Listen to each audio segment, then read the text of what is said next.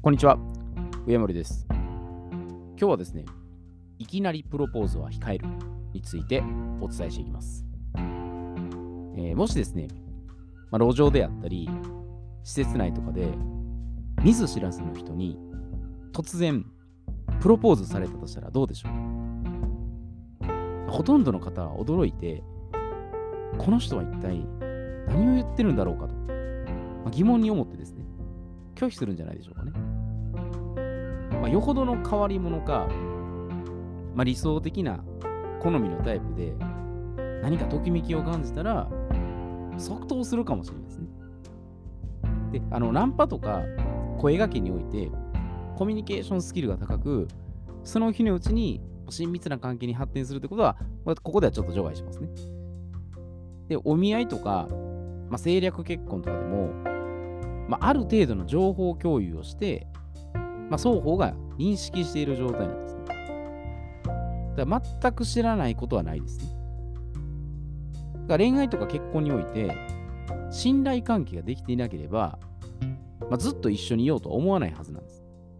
まあ、周囲とか世間体を気にして、惰性とか妥協で仕方なく付き合おうとすれば、もう破綻するってことはもう確実ですよね。でもところが、ビジネスになると、お金による利益が関係してくるので、打算的になりがちなんですね。で、例えばですけども、まあ、私が世界のどこにもないオリジナル電化製品を作ってですね、いきなり100万円で、まあ、セールスするとします。まあ、路上とかオンライン上、まあ、SNS 媒体とすべてですね、駆使して、まあ、集客活動していくんですね。で、まあ、いかにも独自性とか限定性を謳って、もう価値がありますよっていうふうに宣伝していくんですね。では、これを初めて見聞きした人はどう感じるでしょうか？おそらくですけどね。一生懸命必死にセールスしてるねって。ふーん、そうなんだ。高いね。私には関係ない商品かな。あ、そう。で、だから何なの？といった感じですね。まあ、口には全部出さなくても、まあ内心は冷ややかに感じてるんですね。まあ、知名度の高い大手企業さんとかですね、そういうのをすれば、まあ、自分にとってね、まあ、メリットがあると思って飛びつくかもしれないですけどね。でも大半は素通りしていくと思うんですよ。でも、提供者側ですよ。本人は、至って普通の感覚でセールスしてるんですよ。最高品質で入手困難な優れものだと。まあ、大手メーカーにはない独自性があると。高いけれども、それだけ中身がよく充実していると。まあ、自信満々にアピールしてるんですね。で、もっと極端に言うとですね、本当に道端でばったり出会った人です。本当に初めての人です。私の電化製品は機能満載です。素晴らしい品質です。100万円っていうことで少々値は張りますけど、もうおすすめしますと。ぜひ、いかがですか？と、ダイレクトにですよ問いかけるようなもんなんです。で、この例えばね、ちょっとあんまりいいかどうかわからないんですけど、私がですね、路上でもう好みとなるタイプの女性に突然、まあ、声掛けしたとしてですね、まあ、自分は全身筋肉ムキムキで体脂肪率も10%以下で20代前半の肉体です。この鋼鉄の体を使ってあなたを絶叫させるぐらい気持ちよくして満足させるので、ぜひロマンチックしませんか？ってこんな感じでですね、まあ、失礼極まりないことをつけつけというようなものなんです。で、これちょっと少々大げさですけどね。でもそそういうものなんですよ。ありえないって思われるんですけど、現実行われてるんです。で、これお客さんの視点ではですね、あなたは一体どこの誰ですかと。売り込みだけのセールスマン、まあ、突然高額商品売りつけて、これなんか怪しいんじゃないのって疑問点だらけなんです。頭の中で派手なマークいっぱいなんです。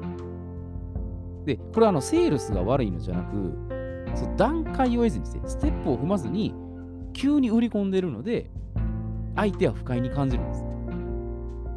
で大金を持ったことない人がですよ、まあ、宝くじとかギャンブルで、うん、よく高額当選してですね、1億円とか2億円とかそ当たってしまったんですね。で、すると、もうすぐにやっぱ使い込むじゃないですか。でそういった場合を除いてですよ、まあ、高額商品に関係なく、自分本位に押し売りされたら、やっぱ購入しようとはね、人はしないんです。ねで以前、あの商品とサービスは壁ですってことをお伝えしたんですけど、これ商品とサービスは壁でもあって、自分自身でもあるんですよ。つまりどういうことかというと、まあ、お客様からしたら、求めるのは最後結果なんですよ。どうなりたいかと結果です。その間に商品、もしくは自分自身が入ってるということです。で、自分自身をこの壁で終わらせているのが、さっきの自分勝手に売り込みをしてるってことなんです。で、ほんと非常にこれもったいないことなんです。で、主役はあくまで自分ではなくお客さんなんです。スポットライトっていうのは相手に当てるんです。自分にスポットライトを当てて目立つと、その相手の求める結果から遠ざかっていくんです。でこれは過去に私が新旧整骨院を開業していた時に、もうまさに自分にスポットライトばっかりを当てて、うぬぼれていたんです。いや私の治療技術はすごいぞと。私の腕にかかれば完璧に良くなると。私のおかげで状態が改善してると。こういったことをつけつけと言ってたんです。だから愚か者でしかないです。で、商品、サービスっていうのは、これ自分なんですけどね、そのことを大きく勘違いしてたんです。だから、お客さんに、これだと患者さんですけどね、結果を約束するまでの、橋橋渡し役ですね。仲介者、前管人であって、主人公ではないんです。あ、ただしこれはあの初期段階ね、あのフロントエンドとかで、まあ、新規顧客、まあ、見込み顧客さんとかをね、集客するときの概念で、まあ、既存のリピーターさんとかですね、には自分の存在をやっぱりより深く認識してもらうってことは必要なんです。だから本当のリピーターっていうのは、その誰が結局提供してるか、ね、信頼できるかっていうのを確認してるんです。だから自分自身を知ってもらう以上に、ま、お客さん相手と信頼関係を築くことで、自分の認知度をですね、無理なく自然と広げていけるようになるんです。だからどちらかというと、ややこれマーケットイン的な視点ですね。マーケットインの視点です。で、お客さんが求めるやっぱ理想とか結果に対して、いろいろリサーチしてですね、で、価値提供していくということです。で、その点、まあ、アーティストとかね、クリエイターっていうのは、ほぼほぼもう自分自身がもう商品、サービスですね。自分の歌であったり、芸術性の作品とかね。そういうものですね。で、だからプロダクト寄りの発信なんですけども、これファンとかとね、お客さんとの信頼関係があるので、まあ、自動的にその瞬間契約が成立するんですね。で、これの際、アーティストがファンに向けてですね、私の熱烈なファンになってくださいと。なってほしいってことね。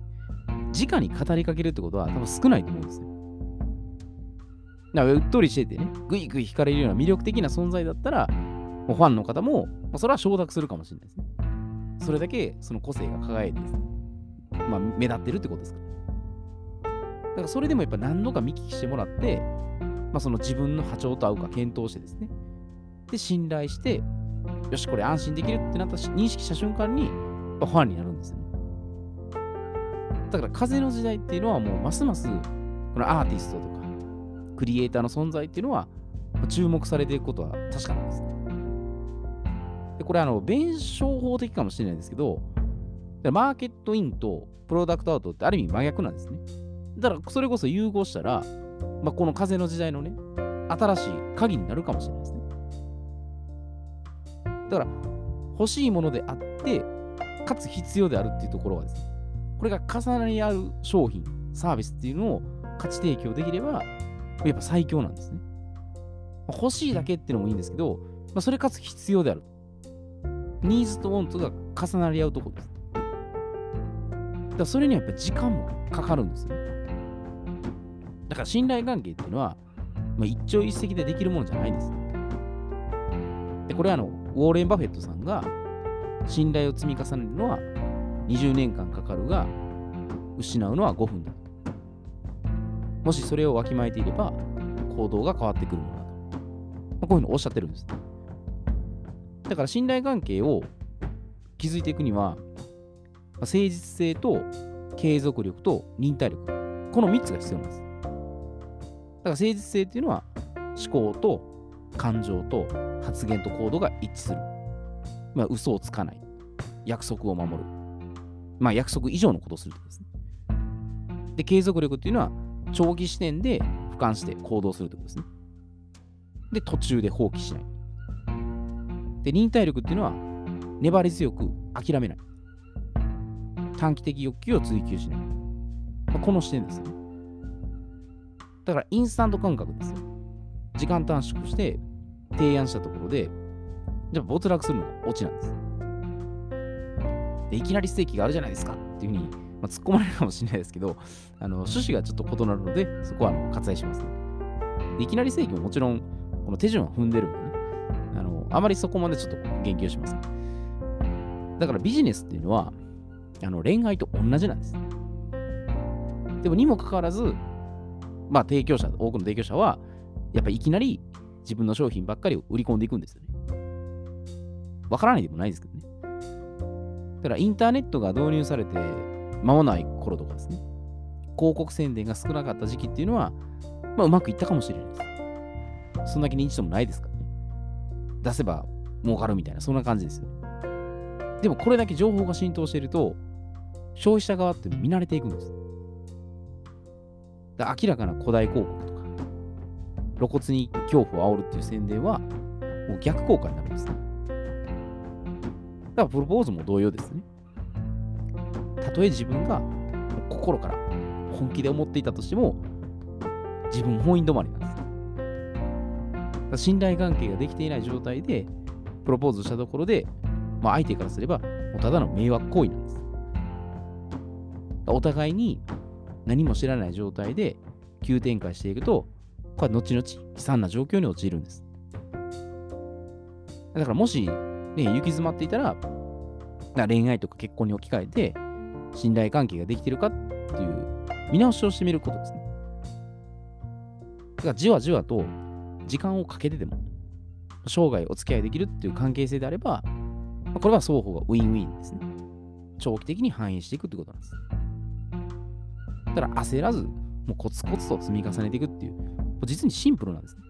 シンプルなんですけど、やっぱり人間は目先の利益とか短期的欲求についつい取られてしまうんです。ビジネスはやっぱそのお金が発生するんで、そのお金にやっぱ目がくらむんですよね。悪いわけではないんですけど、でも人間関係もそこを考えたら同じなんですね。本当に長期的にちゃんと長い目で見て、継続して忍耐力もあって、誠実性があってっていうところを、そこを大事にすれば必ずうまくいくはずなんです。でうまくいかないのは何かしらそこがやっぱ抜けてる可能性が高いんですね。だから自分の、まあ、商品、サービスも含めてですね、そのいきなりプロポーズみたいにしてね、ガンガンやるよりは、時間をかけて信頼をきちんと築いてですね。で、その上で分かってもらえるようにしないと、これはやっぱ大きな代償をね、招くんじゃないかなというふうに思いますまあ、そういった意味で、信頼関係をどういうふうに築くかというところをね、えー、見直していくのも、まあ、いいんじゃないかなというふうに思います。えー、では今日はこれで失礼いたします。